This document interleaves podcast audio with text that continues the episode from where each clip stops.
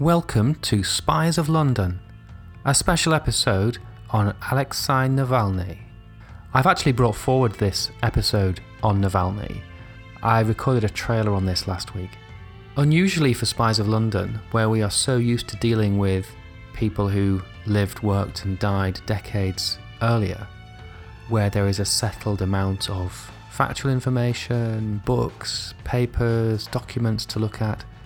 This case is happening right now, and there has been a development today, so we've even brought forward this episode to address it. And the fantastic news, not unexpected, but nevertheless perhaps not expected as soon as this, is that Navalny is out of his medically induced coma, although he is still on mechanical ventilation. I should point out that the Skripals took a long, long time to recover, even to a point where they could go home. I think the younger daughter took about a month, the father, who was in his late 60s, took about two months. So Navalny could take four to six weeks before he's well enough to leave hospital, but the fact that he is well enough to regain consciousness and respond to verbal stimulus is excellent news. If you heard the trailer, you will know that I no longer believe it was his tea that was poisoned. Although Novichok can be administered as a powder which could be put into tea, the consensus seems to be that he wouldn't have survived this long if that was the case. Others have suggested that the poison was applied to his clothes or to some location that he visited before boarding the aeroplane. What I find very interesting is the involvement of Germany here. Now, this is interesting because it's a German charity rather than the German state that's brought Navalny to the Berlin hospital. But this charity has done this before. But Germany of all of the European countries, seems to be the one most pro Russia at the moment. They've got the Nord Stream 2 gas pipeline, which is apparently nearly finished, which pipes gas directly from locations in Russia into Germany without going to any other country in between. So it's the gateway to Europe for this gas. But also, a Chechen rebel was murdered in a Berlin park last year, and there was a hack on the Bundestag computer system five years ago which makes me think that perhaps Russia have fouled their own footpath yet again because of all of the countries that Navalny could have gone to, and Putin was very quick to suggest that this might happen, that he would not block this, that Germany was the most likely destination. And it's Germany who dragged their feet over Skripal's and have all of these business interests in Russia and have been I say the least anti Russia, the most pro Russia, say it how you like, of all European countries. For Navalny to have ended up in Berlin is bad news for the Kremlin, especially now that Germany is saying that they will basically assume Russia's done it unless they can cooperate in some way, which puts Nord Stream 2 under pressure and other cooperations as well. This episode wouldn't be complete without mention of Trump, and he's suggesting that he hasn't seen any proof that Navalny was poisoned. Well, uh, hopefully we can say that Trump is a president on the ropes and he has a very long and muddy track record with Russia. So hopefully he won't be around for too long. He's unlikely to get Novichoked, which I think is one of the main differences between America and Russia. What I really wanted to do before looking at Skripal, Litvinenko, Navalny, and the more detailed aspects of that is to give you a backgrounder on what on earth Novichok is. Here goes. So I have enjoyed having this excuse to look at Novichok. I didn't do this in any great detail for Skripal. I didn't do that many walks with Airbnb after the Skripal case, so some of the details I've only just got around to looking at. The symptoms of Novichok poisoning, should you suspect that you have been Novichoked, are slow heart, asphyxiation, organ damage, and foaming at the mouth, which is something I remember very clearly from the news reports about Skripal and his daughter. There are seven types of Novichok, although listings various places suggest there might be more. There are some doubling up of names, but they were not revealed publicly until the early 1990s, although they were developed in the 70s and later years. I find that date very fascinating because, of course, the Berlin Wall came down, the Cold War ended in the early 1990s. And I say later in this episode, you know, that only the West thought the Cold War was over. China and Russia just carried on as before. That's a simplification, but it's how it feels today. But Novichok was first used in, I think, 93 which is well after the Cold War was supposedly over, and then it's been used obviously more recently as well that we know of, and possibly more often in Russia that we don't know of. But the great thing about Novichok, bearing in mind that it has to be moved to wherever you're going to use it, and it's so lethal that you really cannot afford to get exposed to it. You know, even in the air, it would be unpleasant, but certainly on your skin. The great thing about it, therefore, is that it works as two component parts, a bit like Araldite and other home DIY products where you have to mix two things together to make a compound that does something else that you actually want it to do. So the two agents for Novichok are not as hazardous as Novichok, and it makes transporting it easier, hence possibly why it was used to carry out an attack in the UK. You could take the two compounds in separate jars, mix them together just before you use them, and only then does it become really dangerous, and you can then be careful about how you handle it. The problem with this approach, of course, is that if you mix it wrong, or make a mistake in the mixing, or get exposed to the mixed Novichok as you're faffing about with it, it can go very badly wrong in the sense that either it's not effective or not as potent as it should be, or of course that you accidentally spill it while you're doing the mixing. Uh, it can also be used to increase the shelf life of the poison because the two agents themselves can be stored for longer periods than the mixed or more potent combination. And did one of the people, one of the scientists who was involved in making Novichok, got exposed to it and died. So it really is lethal. It's very dangerous, just like handling polonium. You do not want to be the one doing the deed. And I suspected at the time and still think that the people who assassinated Litvinenko did not know what the poison was because of the careless way they handled it. Now, one thing I found really interesting doing the research for this is that a guy called David Wise wrote a book called Cassidy's Run. And in that book, he suggests that Novichok compounds might have come about by a backfired American plot in the sense that Americans pretended to Russia using a double agent that they had a nerve agent called GJ as part of something called Operation Shocker. And they tried to convince the Russians that this GJ thing was lethal and very difficult to track and all the rest of it. I'm, by the way, going to review this book soon. And then the Russians took this as fact and immediately put into practice their own program, which ended up in being Novichok, which shows you something else that, that's become a theme to my work here on the podcast and in the walks, is that the lies and deceit get so convoluted and complex and paranoid and mixed together and regurgitated. Nobody's quite sure exactly what the other side are doing, and you can end up having unintended consequences where you set up a game or a ruse where you pretend one thing to achieve something. You can never predict what the receiver of that information will do. They do something you didn't expect, and you end up in a worse situation. It's like the Cuban Missile Crisis.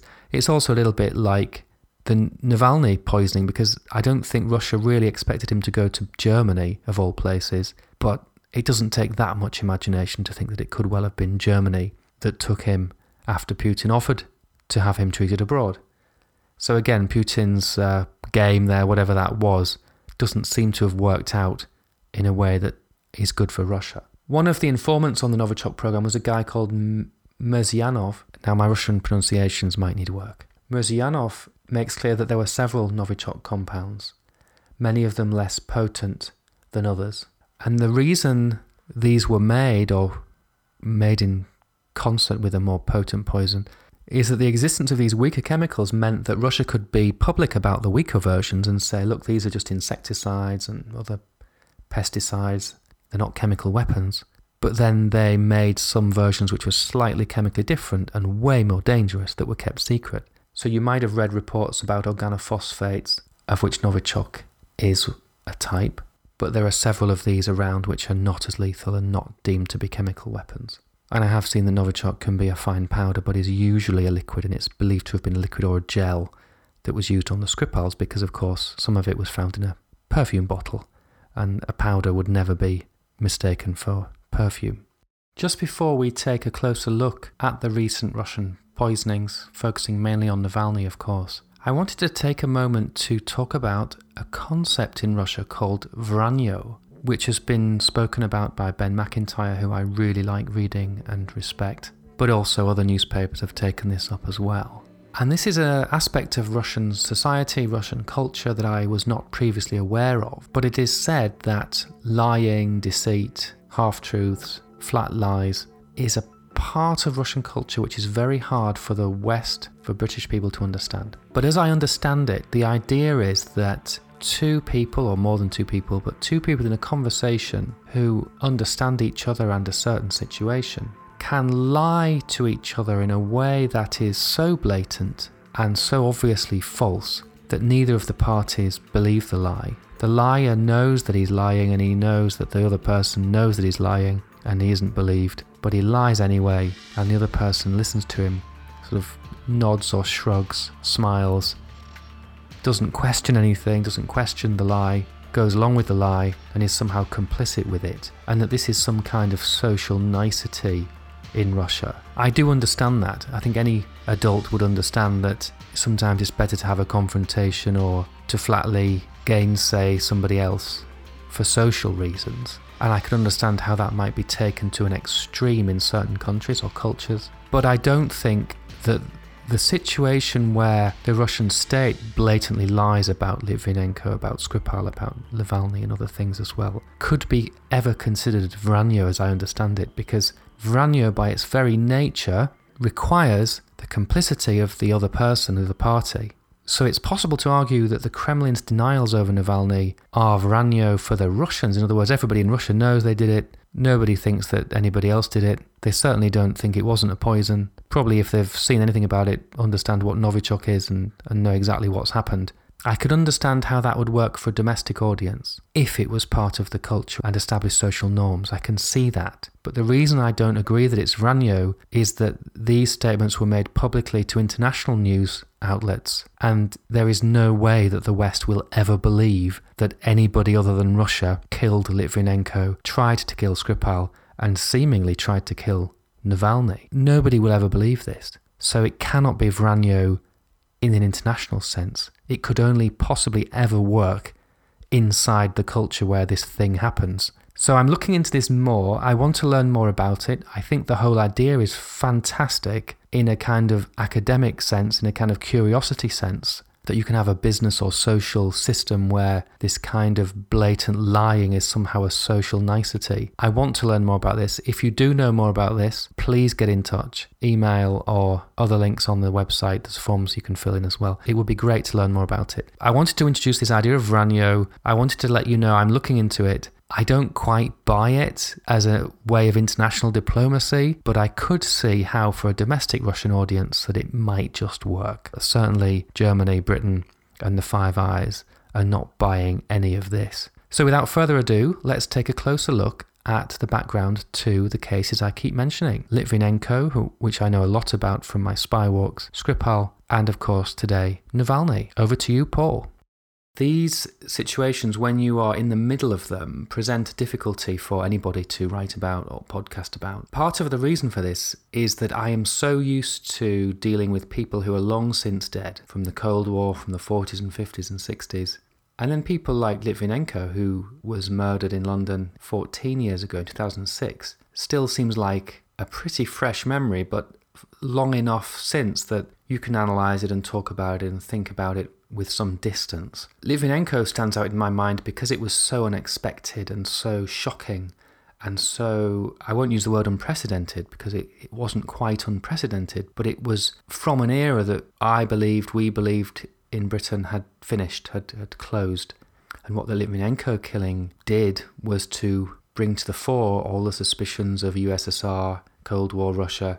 And again, that was just subsiding when the Skripal poisoning happened which was horrific for different reasons because his daughter had been involved, policemen had been involved, and then weeks later, a woman died who was absolutely nothing to do with it. Uh, all the ambulances and police cars had to be buried in a field in concrete or something like this. Although Skripal and his daughter survived and are believed to have gone to America, that was even more shocking to me personally because he was at least notionally retired and certainly old enough to be relaxing at home with his daughter. But there was a level of cynicism there, the way this indiscriminate poison had been applied to a house in the hope that the right person would come into contact with it. And then this chain reaction of police getting involved, doctors getting ill, and this snowballing level of risk where everybody who came into contact with the victims, with the house, with the cleanup of the house, were exposed to this massive risk, a chemical weapon used in a suburban town in Britain,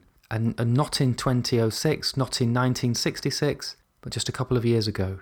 And then there was a massive international outcry. Diplomats were expelled. We remember the coaches in London expelling the Russian, we call them diplomats, but they were spies. And again, life went back to normal for those who were not directly affected, at least. And then the second I heard about Navalny, who, as I specialize in Cold War, I wasn't really aware of the details of current Russian politics, but it emerged that Navalny was the opposition leader, the, the real risk to Putin. And the pattern it was so obviously a poisoning but it was so obviously not radioactive poisoning because of what we learned with Litvinenko the symptoms were completely wrong people were talking about GHB and things, but really, an overdose of GHB might issue a pretty stern warning to somebody, but it didn't seem like the kind of thing that the Russian state would use. But for them to use Novichok so soon after denying that they were involved in the Skripal attempt, after parading two people, two men who were so obviously GRU officers, if you'd been asked to draw t- or, or pick two men out of a lineup that looked like GRU officers, they would be the two. It was so amateurish uh, and ultimately a failure that I never thought for a second it would happen again so soon. And the reason for the hesitancy, of course, is that Navalny is still critically ill. Germany is saying his life is not in immediate risk. I know from the Novichok poisonings in Britain that some of the people who were most badly affected were very badly affected and are still dealing with the consequences of that years later. So Navalny is by no means out of the woods, but it seems likely that he will survive, which allows you then to talk about it in a different way. But this is a there's no escaping. This is a horrific, horrific event. And even for somebody like Navalny, who's been poisoned with this green stuff in his face, he's fallen ill in prison before, suspected poisoning, but of course nobody would run the right tests. Even somebody who's repeatedly at, and constantly at risk, followed by FSB agents, hounded his his wife, his family, his friends, his colleagues, hounded daily, every single day, everywhere they all go, hounded. Even then, this is somehow just appalling because it was on a plane with other passengers around, with staff around. We don't know whether the Novichok was applied to his clothes, which some people are suggesting, or it seems unlikely it was in the tea now. That, that seems to have been a red herring. The Novichok, the gel or the cream seems to, I think, partly because it's so strong and powerful that it doesn't need to be ingested. It's actually easier, therefore, to apply it to something that the person, the victim, is likely to touch or come into contact with. Clothes seems an interesting possibility. Maybe his seat, the airline's seat, but then would it touch his skin or would it just go into his clothes? Something like that seems likely. We know it wasn't anything on the plane because the reaction was so quick during the flight that it, it must have happened in the airport or earlier that day. But we know from the Skripals that Novichok does act very quickly. They left the house, went for a meal, and then within an hour or so, maybe two hours, they were feeling symptoms and they were found, of course, on the bench by members of the public. When the symptoms start to kick in, it seems to happen very quickly. So please stay tuned, please follow, please look at the website, please sign up for email updates as well. Germany's reaction to it, Britain's reaction to it, the American reaction to it, is still being established. We may well see diplomats expelled from all of those countries and others. Maybe the EU will respond in a better way this time now that Germany has been brought into it. I seem to remember last time with Skripal, Germany were a little bit hesitant about wanting to offend Putin for other reasons, political reasons. So there we go. It's uh, still the Cold War. It's Cold War 1. I think the Cold War never went away. I think the only people who thought that were perhaps Britain and America. I think Russia and China never stopped things seem to be getting hotter and worse rather than better, which is great for historians of Cold War, great for anybody who follows this stuff in the way that I do. But for the people involved, of course, in Russia, it's it's pretty scary, I would imagine. Spies of London will return next week.